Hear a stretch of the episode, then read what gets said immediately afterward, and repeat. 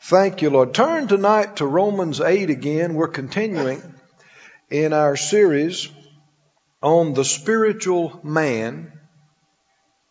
We have, uh, I believe this is our fourth session on this. We've been talking about the spiritual man. We're talking about the difference between being carnal and being spiritual, and then also how to be spiritual rather than carnal. Romans 8, are you there? Romans 8 and verse 5.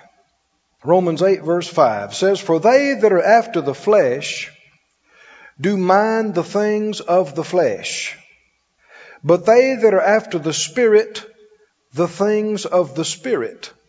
For to be carnally minded is death, but to be spiritually minded is life and peace. Because the carnal mind is enmity against God, it's not subject to the law of God, neither indeed can be. So then they that are in the flesh cannot please God. But you're not in the flesh, but in the spirit. You know that's a great confession? I said, did you know that's a great confession? Somebody says, well, yeah, we're in the flesh. No, we're, we have a flesh. We're living down here, but we're not living in the flesh. We're not living controlled by the flesh. We're living in the Spirit. It'll help you to say that out loud over yourself. Amen? You know, griping about the flesh is unbelief. Oh, this old flesh, I'm so tired of fooling with this thing. I'm always having to deal with these desires and these feelings and uh, unbelief. Never will that help you. When it feels like your flesh has really been messing up your day, that's when you need to stand up and say, I'm in the Spirit. I live in the Spirit. I walk in the Spirit. Your, your head will say, You don't look like it. Say, Shut up. I walk in the Spirit. That's what faith is all about. I mean, if you felt like that and looked like that, you wouldn't have to walk by faith. And you don't have to make something up. All you do is quote scriptures. Right? Romans 8, 9. According to Romans 8, 9. I'm not in the flesh. I'm in the Spirit. I live in the Spirit. I walk in the Spirit. Hmm? When's the last time you said that? That's too long. For most everybody. I understand this is a good thing to say. When you feel like you've just fleshed out and you just your flesh is running your life. That's when you need to get the power of your faith and your words working for you, not against you. And begin to say, I'm not in the flesh. I'm in the spirit. I don't walk in the flesh. I walk in the spirit. I don't live in the flesh. I live in the spirit. Amen. And that's not what some folks, some people think if you walk in the Spirit, you know, your eyes are rolled back in your head and you're just kind of floating along and you don't even know where you are. No, no, no.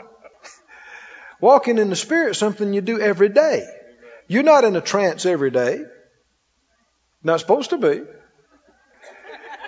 If you read the book of Acts, do you understand? If you read, if you read the book of Acts carefully, you'll find that you'd have to add to the scriptures to say that these spectacular things, like visions of angels, or trances, or having a vision, happened in most of the, even the apostles' lives more than two or three times in their whole life.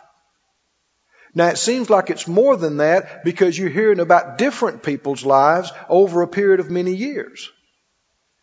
But no, uh, you could go all your life and never have a vision. It wouldn't mean anything's wrong with you. It wouldn't mean you're unspiritual. And somebody that's seeing seeing angels every day, watch them.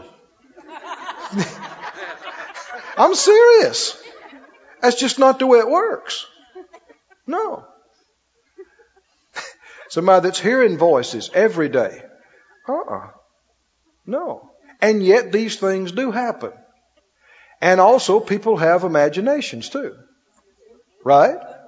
And not everything that somebody says, well, I had a vision. Well, maybe you did, maybe you didn't. Well, it was spiritual. Maybe it was, but that doesn't mean it's God. You know, something can be spiritual and it can be real and not be God. No.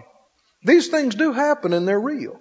But everything should be judged carefully by the written word of God and by the witness you have in your own spirit. Amen. If it was the Holy Spirit, you have the same Holy Spirit inside you. And there'll be a witness. Amen. Well, he said to be carnally minded is death, but to be spiritually minded is life and peace. Does it make any difference whether you live carnally or spiritually? Difference between life and death. Does carnality cost? Does it pay to be spiritual? Oh man. Literally, difference between living and dying. You know, when it comes to accidents and problems, uh, so many times you'll see even good people, even ministers, die from a car wreck, die in a plane crash, die from some other kind of accident or problem. People say, you know, I just don't understand. Why did God let that happen? That's not the question. The question is, why didn't they listen? Did you hear me? The next time you hear somebody, say, well, why did God let that happen? That ain't the question. Question is, why didn't they listen? And so many times the reason people didn't listen is they're so carnal that they're dull. Did you hear me? Dull of hearing. Hardened because of different things. Now we're not pointing the finger, we're not judging anybody. I've missed it because of dullness and carnality. Have you? Yes. That's not God's fault. Is it God's fault that we were carnal? No. Didn't hear Him? Didn't listen to Him? No, no. Sometimes, in so many cases of life, the difference between losing money, the difference between messing up in a relationship, the difference between missing an accident can be being spiritual or carnal. Carnal people are dull and will just blaze off into anything, will ignore and not even notice the check and the uh, resting of the Spirit, will just run right on through the Holy Ghost trying to check you and arrest you.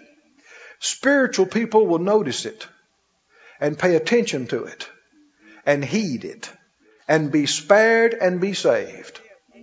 Hmm? You didn't lose money investing at the direction of the Holy Ghost. You had to override him to do it. I'm serious. You had to override him. You didn't get yourself all worn out, physically, run down, listening to the Holy Ghost. You have to ignore him to get that way. No minister ever got to a place where they're burnt out obeying God. You have to disobey God to burn out. Did you hear me? If not, then God's a harsh, cruel taskmaster. Some people portray that God will work you in the ministry till you fall down and then he'll kick you and say, get up from there, boy. We got work to do. Is that God? I've found God believes in vacations. Amen. Praise the Lord. Hmm? Jesus did. Jesus get out on the lake, wouldn't he? Say, let's come apart to a deserted place, didn't he? Amen. No, I, there's been times I wanted to study and the Lord said, go to bed. That's right. Hmm? I said, well, surely the Lord wouldn't tell you if you want to study the Bible. No, we're mortal. You have to ignore Him to run yourself down, to burn yourself out. You have to be disobedient. And part of the reason for that is people being carnal instead of being spiritual. Well, this is a big, big subject, as you can see. But in our previous lessons, we went to the, you know, we've been reading 1 Corinthians, and now we're into 2 Corinthians. And in 1 Corinthians chapter 1, 2, and 3, he begins talking about carnality and the first thing he mentions that defines and shows carnality is arguing and fussing and division. In 1 Corinthians 3, why don't you just turn there real quickly? You know, I intend not to keep you guys too long when I start. and then it just grows and grows on the inside of me, and I'm thinking, well, I don't want to short you, you know, but I don't want to wear you out either, so if y'all get all you want, just get up and leave. You know, just say, well, that's all I want. Don't be mad. They'll come back, but just say, that's all I want tonight. When everybody's gone, I'll know to shut up. No, maybe it won't come to that. 1 Corinthians 3 1 says, I, brethren, could not speak to you as unto spiritual. He said, I couldn't talk to you like spiritual people, but as unto carnal, even as unto babes in Christ. Spiritual people are those who are maturing. Carnal people are spiritual babies. Babies in the natural are carnal. How many know babies just in the natural are selfish? Yeah. Hmm? Little ones, they're not thinking about you. They're thinking about themselves. If they're comfortable, if they're not comfortable, if they're hungry, if they're not, and if they're not comfortable, everybody's going to know it. Amen. Right? Yep. They'll wail, they'll howl, right? They don't care if it's bothering your sleep. Do they? They never even crosses their mind that they're disturbing you. Now, did you hear that? We have a whole world full of people who get out on the road and just assume everybody else is in their way. who get in a store and everybody else is bothering them. Boy, you could do some meddling right here now, could If you are only aware of what you're doing in your life today, you're being very carnal. If you never think about the other people around about you and whether your actions are impacting them, for instance, just answering a cell phone at the table with people and talking loud for 10 minutes is being carnal, isn't it? Are you oblivious that everybody else around you, you are imposing your one sided conversation on them? How many understand? It's not people say, well, that's just manners. No, it's more than manners. It's a matter of whether you are oblivious to everybody else in the world around you or whether you are aware of them. And this is big because this is a big part of you being led by the Spirit and you being used of the Spirit in the gifts and manifestations of the Spirit. People pray, Lord, use me in the gifts, use me in the manifestations. But a big part of this is awareness of others because it all works and even faith works by love. And one of the things of love does not insist on its own rights and ways. It's aware of others. I know a lady uh, years ago. She's gone home to be with the Lord now, and uh, she was used a lot in word of knowledge. We taught on that some time back. Word of knowledge is when you know something supernaturally, and word of wisdom, knowing something about the future and about the plan of God. And she described one night in a service how it worked in her, and it's really stuck with me. She said, People ask her, How do you get these things? She says, Well, it just seems natural to me now after many years, but she said she'd be preaching and she'd just start looking out over the crowd, loving the people. And she said her heart would go out toward an individual, toward a certain person in the crowd. Her heart would just go, she didn't know why. And she'd follow that love. She'd begin to focus on them and think, Lord, what, what's going on with them? What, because what you're doing, that wasn't just you. You don't even know them. The Lord's heart is towards them. You're sensing His love towards them. But He's in you and His love is in you. And so she would follow that and think, Lord, what is that with them? Do they need something? Is something? And she said, as she followed that, she began to get things. And sometimes all she would know is, I need to pray for them. Didn't know why until she started to pray for them, and then here comes revelation. Well, see, you're not going to get revelation, though, if all you think about is you. These things, I mean, read uh, 1 Corinthians 12 and 14, and how many know what's in the middle of that? 13, which is love.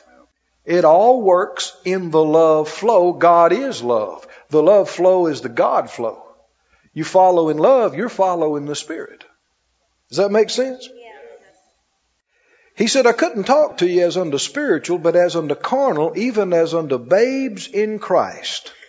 Verse 3 For you are yet carnal. You're still carnal. Now let's remember who we're talking to. This is also the book that has the 12th chapter of 1 Corinthians. He said earlier that they came behind in no good gift, didn't he? They had a super abundance of tongues. They had tongues when they shouldn't have had tongues. Hmm? They had the supernatural, and yet he says, You're still carnal. He's talking to the whole church. Can you have the gifts of the Spirit and still be carnal? Yeah. Now look, he says you're carnal because whereas there's among you envying and strife and divisions, are you not carnal and walk as men? So the number one thing, excuse me, the first thing he deals with that shows carnality is strife and division. No such thing as being a spiritual man, a spiritual woman, and you're always embroiled in fussing and fighting and difficulties with people. If you're a fusser, fighter, arguer, in division, you are carnal. I don't care how many scriptures you quote. I don't care how long you talk in tongues. You're carnal if you're not a peacemaker. And if you can't get along with people on the job, you can't get along with any of your family. It's amazing how people, you know, uh, those all those folk at the job are crazy, and all my kinfolks are messed up, and, and all my really never occurred to them that maybe it's me who has a problem. I mean, you should begin to realize if you can't get along with anybody, you keep having trouble with people. Why you just assume that it's always them? Well, we're having fun now, aren't we? How many understand now it is a Bible fact? If you are in envy, and you are in strife, and you're in division, I'm not talking about you had a problem 20 years ago, but you just keep on having problems, you are living carnally. You are being carnal. Care how spiritual you think you are, if you can't get along with folk, and you're always having problems in these areas, strife, then you're carnal. Now he goes on, we already talked about that. He goes on then immediately into the fifth chapter talking about fornication. That's why we said, you know, we, we'd asked all the children to leave. Are the children out tonight? I'm looking, I don't see any small children. If there's any children under age 12, they need to be in the classes because, as you know, we've been talking about what the Bible talks about, about some of these areas of human sexuality. He talks about fornication. And without going through all of it again, uh, we read scriptures that talked about fornication, that talked about adultery, that talked about what people call now homosexualism, lesbianism. The Bible doesn't use those terms. And uh, you have to watch about agreeing with modern terminology because what the enemy tries to do is soften a thing with a new label. Right. Did you hear me? Yep. Well, they're just independent uh, freewheeling individuals. The Bible says rebellious. Well, you know, I've even seen parents, you know, with little children. Well, he just has a lot of personality. the Bible would call that rebellion, and it's as the sin of witchcraft. Hmm? And well, you know, she's just uh, uh, sowing her wild oats. The Bible says whore. I'm serious. That's right. Well, he's just gay. The Bible says sodomite. Now we use different words. Society tries to put words to change it. But what we've done, we have to come back to the Bible. Right. Like we said, there's only two sources of belief to live by. Two sources of standards in your life. What God said and everything else, which is what man says. And uh, We've talked about it, and I don't want to, you know, belabor the points or go over them, but basically it has to do with if you don't control your desires, you're carnal. A spiritual man or woman controls their desires. The lusts of the flesh is a phrase that you'll see frequently in the New Testament. Lust just simply means strong desire. Desires. And not all of the desires of the flesh are evil, but all of them have to be controlled. Your flesh has a desire to sleep. Have you noticed that? How many know you have to control that? You don't just lay in the bed and sleep when you're supposed to be at work or sleep when you're supposed to go to church. I mean, get up. Amen. Have you ever felt like staying in bed? Huh? Instead of getting up, have you ever had to say, no, you got to get up? Hmm? Well, if you just yielded to the desire of the flesh, you'd just stay there, I guess. And be like the sluggard in Proverbs. A little sleep, a little slumber, a little folding of the hands to sleep. So, so your poverty comes suddenly. Your want and lack will come on you like a robber, like an armed bandit. no, you gotta get up. Go to work. How many of you got a desire to eat? That's not an evil desire, but you gotta control it. Eating is not supposed to be a sporting event. It's not supposed to be a hobby. It's not supposed to be something you just do when you ain't got nothing else to do. You do, you'll just get bigger and bigger, and, right? Bigger and bigger. We must control our desires. Well, we have desires sexually. People don't want to talk about it. People think, well, you shouldn't talk about that in the holy house of God. Have you ever noticed how much it's talked about in the holy book? And how plainly it's taught. That's one reason we got so many problems is because people are afraid to talk about it. And because so many have been conformed to the world. So we have to decide what is our standard. And there's no need in trying to categorize things. Somebody say, well, this is worse than this. Said who? You find them together. You'll find fornication, which is the word we get our word pornography from. Fornication includes a lot of stuff. It all has to do with improper, uh, sinful sexual activities. Sex is not evil. It's supposed to be a beautiful thing between a husband and a wife.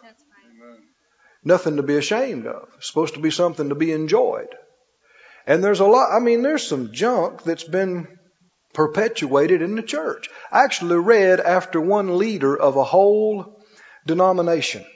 I won't call the name because you'd know it. It's worldwide. And this leader of this denomination, this is some years ago, he wrote and said that it was just as sinful for a man to look on his wife with desire as to look on another woman with desire. Well, it's that kind of ignorance that have kept the church in confusion and darkness. You're supposed to want your wife. Your wife's supposed to want you.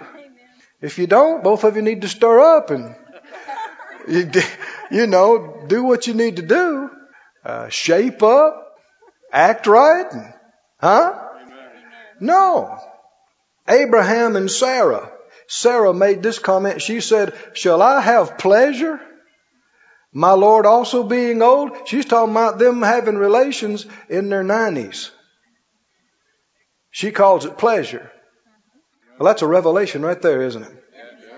A lot of people are so confused and messed up. One individual said this, uh, world famous religious leader of a whole denomination. He said the Holy Spirit left the room when husband and wife had relations. Said who? What scripture? That's virtually something to be ashamed of is necessary evil for procreation. Absolutely, they're confused. Ignorant. No. But these desires have to be controlled. Don't they?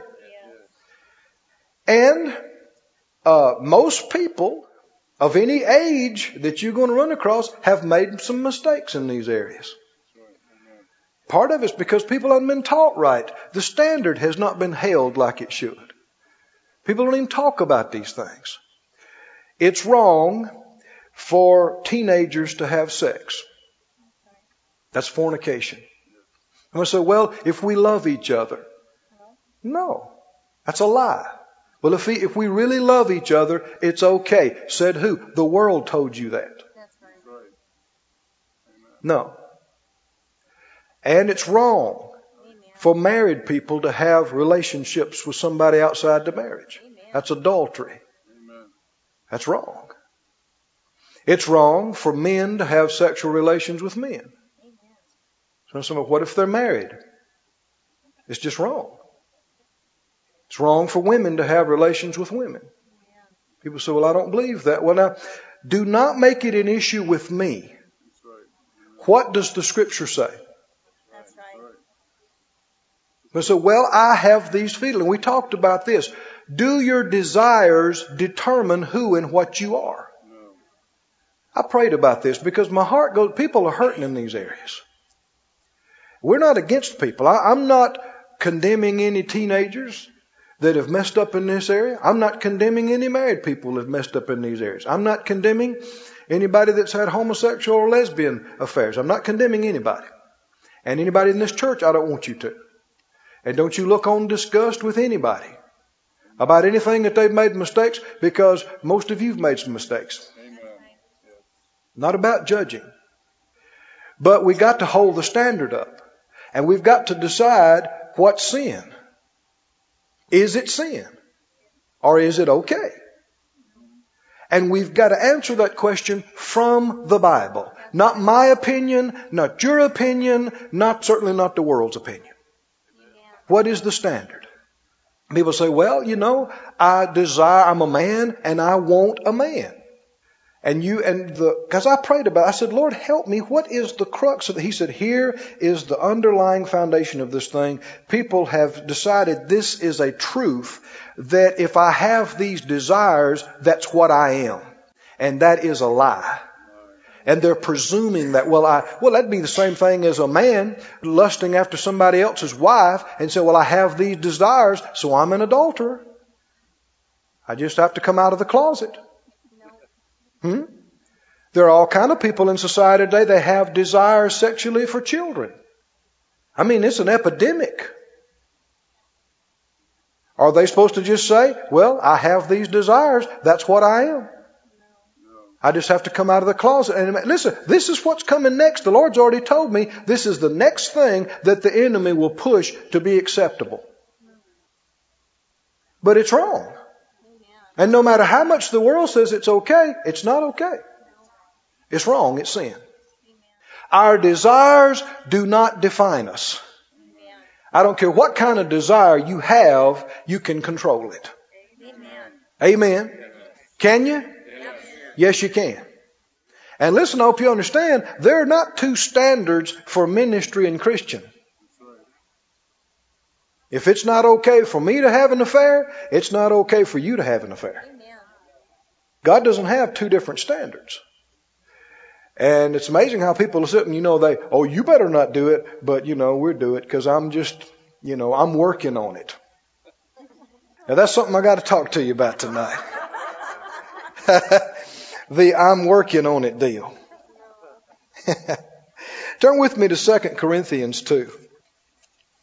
Are you clear on the fact that we're not judging anybody? We're not down on anybody.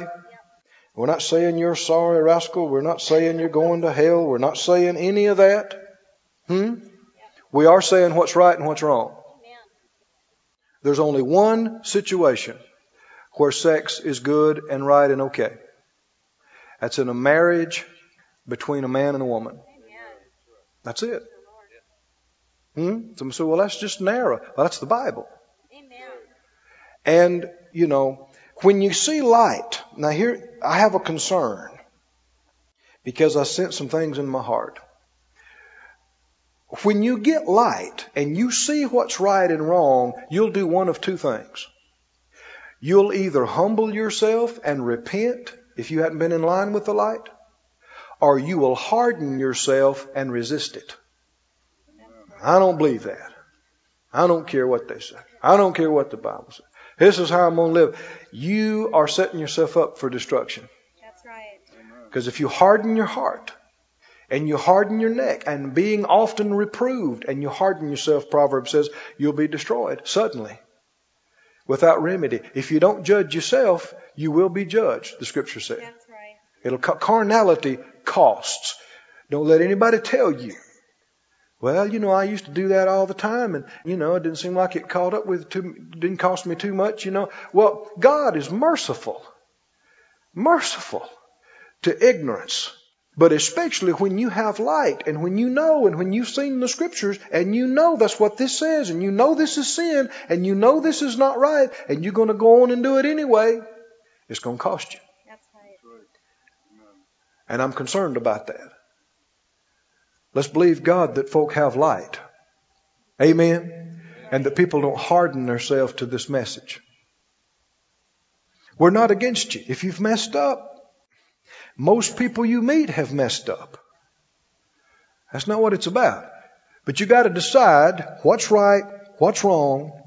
Is it a sin? Is it okay? How do we know? What does the Bible say? In 2 Corinthians 2, we read in 1 Corinthians 5 where this man is living with his father's wife. He's living with his stepmother. He's talking about sexually. I guess she moved out of his daddy's place and moved into his place or something like that. They're living together. They're having relations. And the Holy Ghost through Paul really jacked them up about it. He said, uh, what are you doing? Puffed up about this thing, acting like this is okay. You, you should be mourning. You should be repenting and you should get this guy out of there. And he goes on to say anybody that calls themselves a brother, that's a fornicator, or he gives a list that includes coveting and includes, you know, getting money by questionable means. He said if they call themselves a brother, he said don't fellowship with them, don't even eat with them. Well, that's part of the Bible too, isn't it? And apparently they heard this and they received it. If you've been reading 2 Corinthians, you see they received what he did and they acted on it and apparently they put this guy and they put this woman out. Apparently that's what they did. But in the second chapter of 2 Corinthians, 2 Corinthians 2 1. He said, I determined this with myself that I would not come again to you in heaviness. that first letter was pretty stout. For if I made you sorry, who is he that makes me glad? If you have to rebuke somebody, well, they're not generally going to make you happy immediately after that. He said, skip on down to verse uh, 4, out of much affliction and anguish of heart, I wrote to you with many tears. He didn't want to do that. He didn't want to tell them that. You see somebody that enjoys pronouncing judgment, they're not right. They're not of God and that every time you see them, they got a judgment message. That's not right. Somebody that really is qualified to be used in this area, it grieves them to have to say these kind of things. He went on to say, verse 6, sufficient to such a man is this punishment which was inflicted of many. So that contrariwise, you ought rather to forgive him. Who? The man they put out. The man that was sleeping with his uh, stepmother. Forgive him and comfort him, lest perhaps such a one should be swallowed up with overmuch sorrow. Does God want people just put out? He wants them restored. Does He want people cut off? No. He wants them restored. But they, in order for people to be restored, they have to repent. Repent doesn't just mean cry. Repent means change. They have to change. But if people change, you got to be ready to re- forgive and restore and forget. Amen. Verse 8, wherefore I beseech you that you would confirm your love toward him. Confirm your love. So he's saying, he's telling them now, he went on to say, he's wanting to know if they're going to be obedient to what he tells them. He's saying now, okay, that's enough. You dealt harshly with him. You put him out. He's been on the outside looking in. He's been through a really rough time. And apparently the man had made some changes. He said, now, now take him back. Forgive him. Restore him. Go over to Ephesians, please. Actually, it's Galatians, excuse me. Galatians 6. Thank you, Lord. Galatians 6, 1.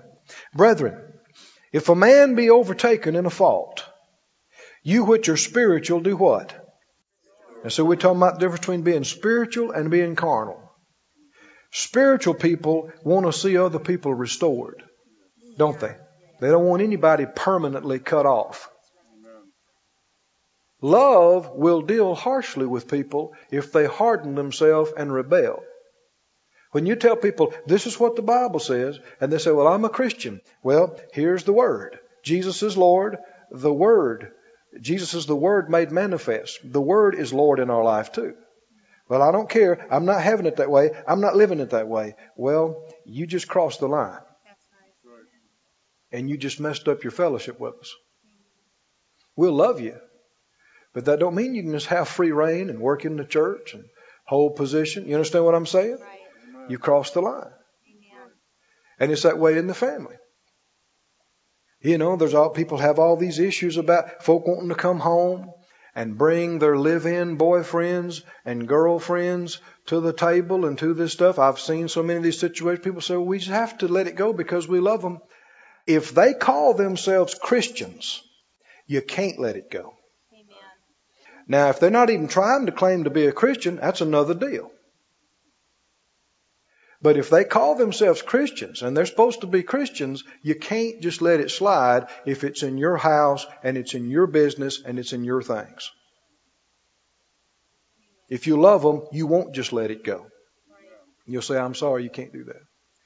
You can't bring that in here? No. Well, I thought we're family. Well, we are. I'd like for you to be closer. I'm not doing this. You've made a decision against the Word. You've made a decision against the Lordship of Jesus. Don't ever make me pick between Jesus and you. You're going to lose. How many know what I'm saying? Don't put me in that position where I have to pick between him and you, between doing the word and going with you because it's no choice. I've made that choice long ago. It's quiet. If a man be overtaken in a fault, you which are spiritual, what are you going to do? If you can, if people repent, if they want to be restored, restore such an one how? Hmm? In a spirit of meekness, not haughtily, not judgmentally, considering yourself, lest you also be tempted. Considering yourself, knowing, well, except for the grace of God, I could be on the other side of this deal. And that's just a fact. Don't ever get into this thing, well, I'd never do that. I could never do that. Watch out. Watch out. What are you saying? You saying you could never sin? You already have. All of us have missed it and come short of the glory of God. And people categorize and they think this sin is a lot worse than this one, but who said it was? Sin is sin. Now I want to get into some specifics real quickly about if somebody says, Yeah, Brother Keith, I've been having an affair. I've been, you know, sleeping with my boyfriend, girlfriend. I've been involved in homosexuality, lesbianism, something else. And I see it. Here's the first step. You got to call sin sin. First step. As long as you play games with that, you will never be free. You'll never find the strength and help. You've got to call sin sin. Adultery is sin. Yeah, but we love each other. That's got nothing to do with it. I know your soul is involved. I know it can feel like it's tearing your heart out, but the Bible talks about that there are things. I don't care if it's like pulling your eye out. I don't care if it's like cutting your hand off. You do it. You wouldn't be in that situation if you hadn't crossed the line already. If you'd have not yielded to the temptation, you would never got into that place. Love does not justify everything. People say, well, we're in love. That doesn't justify it. You can be in love with people you're not supposed to be in love with. Did you hear me? It's a fact. Just because you fall in love with somebody doesn't mean you're supposed to marry them. Now you should be in love with whoever you marry. But be it people fall in love and they fall out of love Hmm? Don't they? And it's because they cross lines. So your emotions and your desires are not the issue here. Is Jesus your Lord? Is the Word your standard? Then if the Word says that's wrong and sin, then you have to get up and say it's sin. Confess your sin. If you'll confess your sin, God is faithful and just to forgive you. That doesn't mean you go and mumble and go, I don't know if this is right or if it's not, because we love each other so much and I just don't know.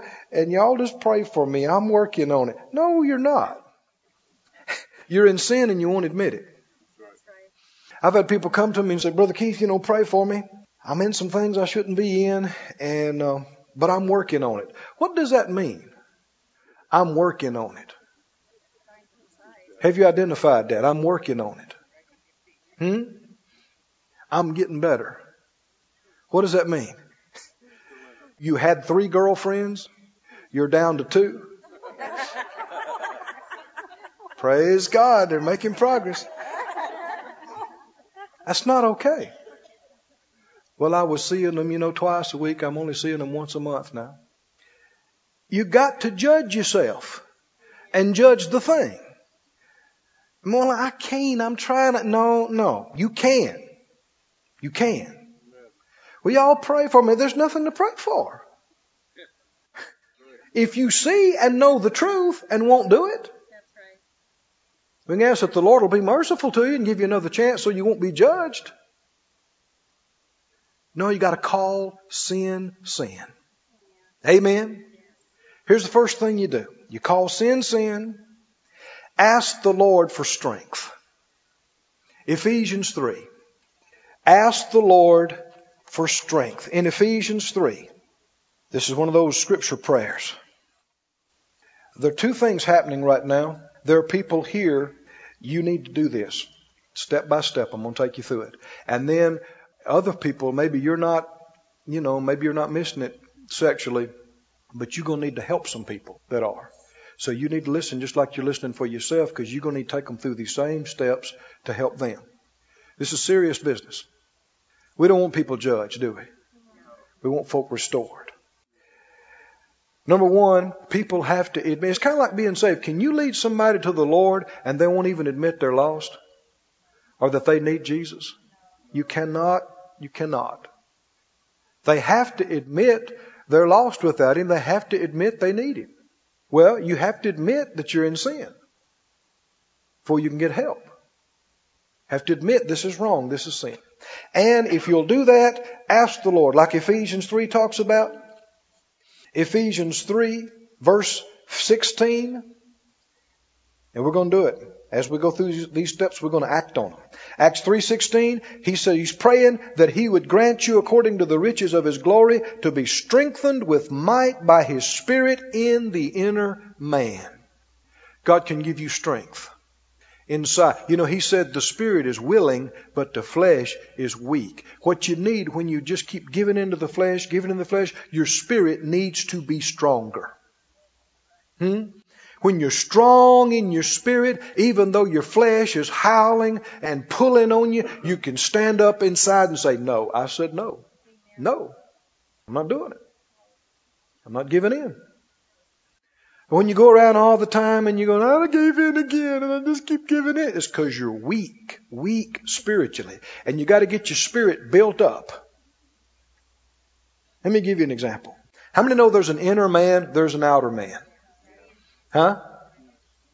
And this apply, I don't care whether it's a drug habit, an alcohol habit, a tobacco habit, an overeating habit, an overspending habit, uh, yielding in the sex. I don't care what it is. The principle's the same.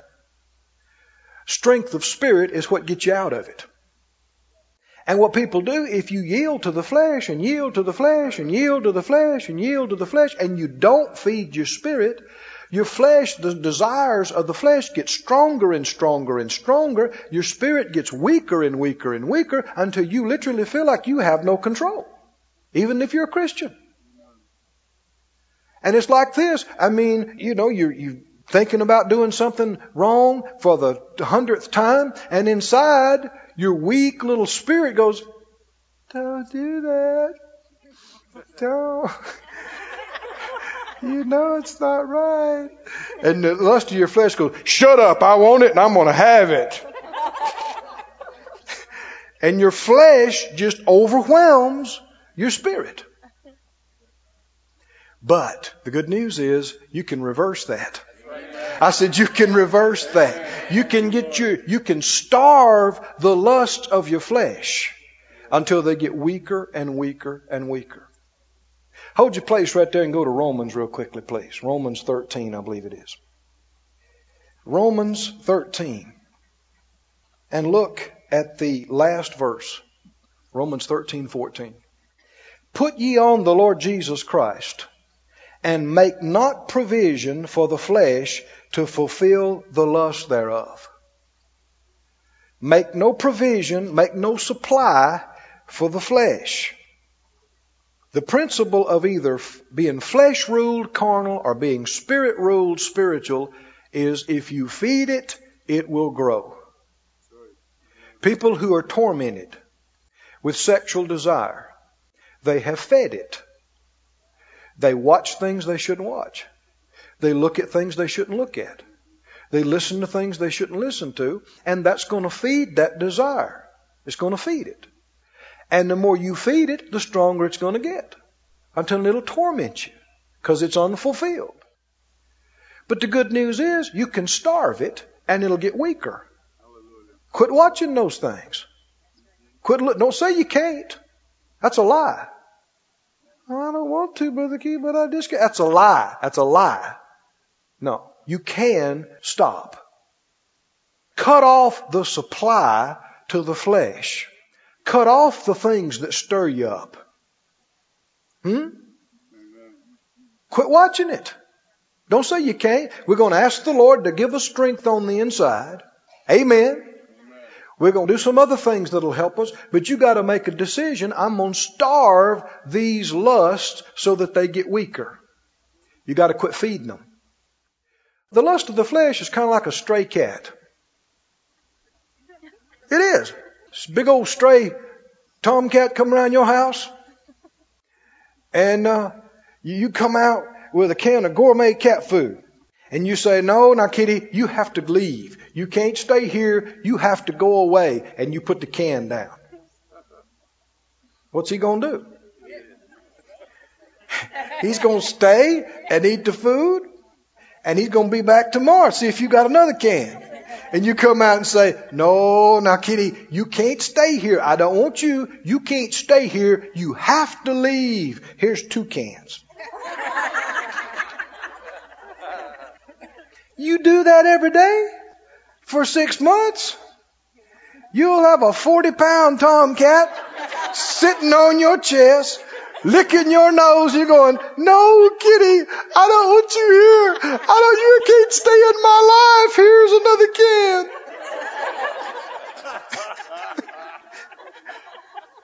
People do not get to places in their life where their flesh is ruining their life, controlling them, tormenting them, just out of the blue. You had to feed those lusts and desires for them to get that strong in your life. And the good news is, if you'll quit feeding them, cut off the provision, cut off the supply to the flesh, it'll start getting weaker. Now, if you've been feeding it for years, it's not just going to all go away overnight. But if you cut off and you quit feeding it, how many of you quit feeding that cat? He'll start losing weight. Is that right? And eventually he's going to leave there, right? So he can go somewhere where he can find some food because he's not getting fed there. Give no place to the enemy. Don't yield yourself, right? And I'm tell, I don't care how tormented you have been in any area of your life. If you cut off the thing that's been feeding that desire, over a period of time, it'll get weaker and weaker and weaker. The flesh lust will get weaker. And if you feed your spirit, feed your spirit. In fact, uh, turn over to 1 Timothy 4. Thank you, Lord. 1 Timothy, the fourth chapter. Verse 6. If you put the brethren in remembrance of these things, 1 Timothy 4 6, you'll be a good minister of Jesus Christ. Notice this, nourished up in the words of faith and of good doctrine whereunto you have attained. Refuse profane and old wives' fables. Well, now what would that feed? That's going that's not spiritual. It's going to feed your flesh, right? Refuse that stuff and exercise yourself unto godliness. What's going to get your spirit strong? The exact same principles that would get your body strong. You feed it and you exercise it. But you got to feed it in the right thing, not just anything, but nourished up in the words of faith. Here's another reason why I want you reading those chapters every day. That's going to feed your spirit. Amen. And you need to hear good teaching. You need to hear good preaching, read good books, and hear uh-huh. good tapes. Don't listen to people that put condemnation and doubt and unbelief into you. It should nourish up your faith. When you get through hearing it, you ought to be encouraged. You ought to feel edified. Amen. I mean, it's like you eat a good meal, right? You eat a good meal, good food. Uh, you know, you got something in you that's going to give you strength, right? Same thing exactly spiritually. He said, Man shall not live by bread alone, but by every word that proceeds out of the mouth of God. He said, As newborn babes desire the sincere milk of the word that you may grow thereby. It's going to feed you, and you're going to grow. How many believe you can cut off the provision to the lust of the flesh? Don't watch that stuff. Don't listen to that stuff. Only you can do it now. You know, we're not going to go home with you and watch everything you watch and listen to everything. Only you can do it. Only you know what goes on in your bedroom and behind closed doors and your time off. But to be carnally minded is death. It'll work death in you. If you feed those desires, you're going to stir yourself up and then you're not going to be satisfied. It's going to torment you. If you do act on it, you're going to ruin your life. Right? What's the solution? You don't have to be tormented. Somebody said, well, if you're a man, you're just going to have these kind of, no, no, no. Oh, if you're a woman, you just, no, uh-uh. You have them, but you can have them under control. Amen. Amen. Everybody has thoughts and desires, but you can turn it around until instead of your spirit being so weak and your flesh being so strong, he said the spirit's willing, but the flesh is weak. You can feed your spirit to the place where it gets stronger and stronger and stronger it doesn't happen all overnight, but if you just keep on feeding yourself on the Word and the things of God, you'll get stronger and exercise in your spirit, exercise in your faith, exercise in your love walk, doing what you know to do, and cutting off that supply to the desire of the flesh. The spirit gets stronger, stronger, stronger. The flesh desire gets weaker, weaker, weaker. After a while, the flesh will go, I want to do that. I want to do that. And your spirit says, shut up. That's wrong. You're not doing it. Okay, okay. and what used to just torment you, you can just squelch. You just put it down and say, oh, shut up. I'm not even considering that. That's wrong. Hmm? Well, yeah, but you, you know, you're a woman trapped in a man's body. I am not. I'm a man. God made me a man. I'm a man. I'm going to be a man. Yeah, but you got all these desires. I don't live by what I feel. I live by what I believe. Amen. Yeah, but you can't help yourself. You just go to the mall and you just go crazy and you just max out all your credit. cards. Shut up. Shut up. I have wisdom. I have control. Now, till you get strong in your spirit, you might need to stay away from the mall. Hmm? Until you get strong in your spirit, stay away from those places that you know that are frequented by people that are involved in those things you're having difficulty with. Was having difficulty with. Are you with me? Let me go over this carefully now. First off, you have to call sin sin. We're not picking on anybody. Not judging anybody. I'm just telling you, you know it. I haven't made this up. I've read scriptures to you. Week after week, we've read scriptures. Sex before marriage is sin. Sex outside the marriage is sin. Sex between men, men and men, is sin. Sex between women, women and women, is sin. Sex between adults and children is sin. It's sin. There are no exceptions. Are you with me? I know people have feelings, I know it, but the devil can confuse you if you yield yourself to it. You can get to the place where you don't know what you are. You can get so messed up. Well, I don't know what I am. Yeah, you do. God made you what you are. Be what you are. Amen. But starve the flesh. So everybody say, starve the flesh. Feed the spirit. Amen. Now here's something else you got to do. James 3, in fact, just go ahead and turn there. No need to be getting too big of a hurry. Call sin, sin. Ask the Lord to strengthen you. We didn't do that yet, but we're going to do that in that prayer in Ephesians 3. Starve the lust of the flesh. Feed your spirit. This is so exciting because I, I just, I've helped people, I've worked with people before that were just basket cases weak. They were just so fleshy. Any little old thing come up and they just yield to the flesh. But I've seen them, the same person, in a year's time, totally change. And instead of just being a little fleshy, carnal individual, become a strong spirit. Hallelujah. In control of their body, in control of their mind, in control of their life. It's exciting to me. I know it works. I've seen it again and again and again. Here's another thing. It goes line in line with other things we've talked about. James 3, verse 2. In many things we offend all. If any man offend not in word, the same is a perfect man and able also to bridle the what? How can you control your whole body?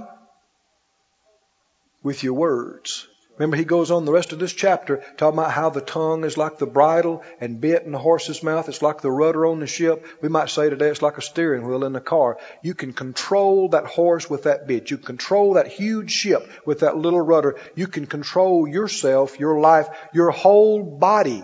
B-O-D-Y. You can, somebody say, well, my body has all these feelings. You can control your whole body if you'll control your mouth. Now here's a charge from the Lord. There are people that have made mistakes in these areas. And you keep talking about your past. This is not Keith talking now. Charge from the Lord. Quit talking about your past sexual mistakes. Stop it. No more talk about the affairs. No more talk about the homosexuality. No more talk about the lesbianism. People who already know don't need to hear any more about it. People who don't know don't need to know. If you're forgiven, if you're cleansed, if you're possessing your vessel the way you're supposed to, everybody does not need to know your past. Did you hear me? The problem is, so many people, that is part of their identity. Part of who they think they are is I'm a ladies' man. Oh man, yeah. I can get any woman I want. Now they're supposed to be saved, but they still got some of that in them. Hmm? Or people identify with part of, you got to sever that identity. That has nothing to do with you anymore. Hmm? I'm not that. If you were that, that's history. This is what I am now. I possess myself in sanctification and honor. Amen.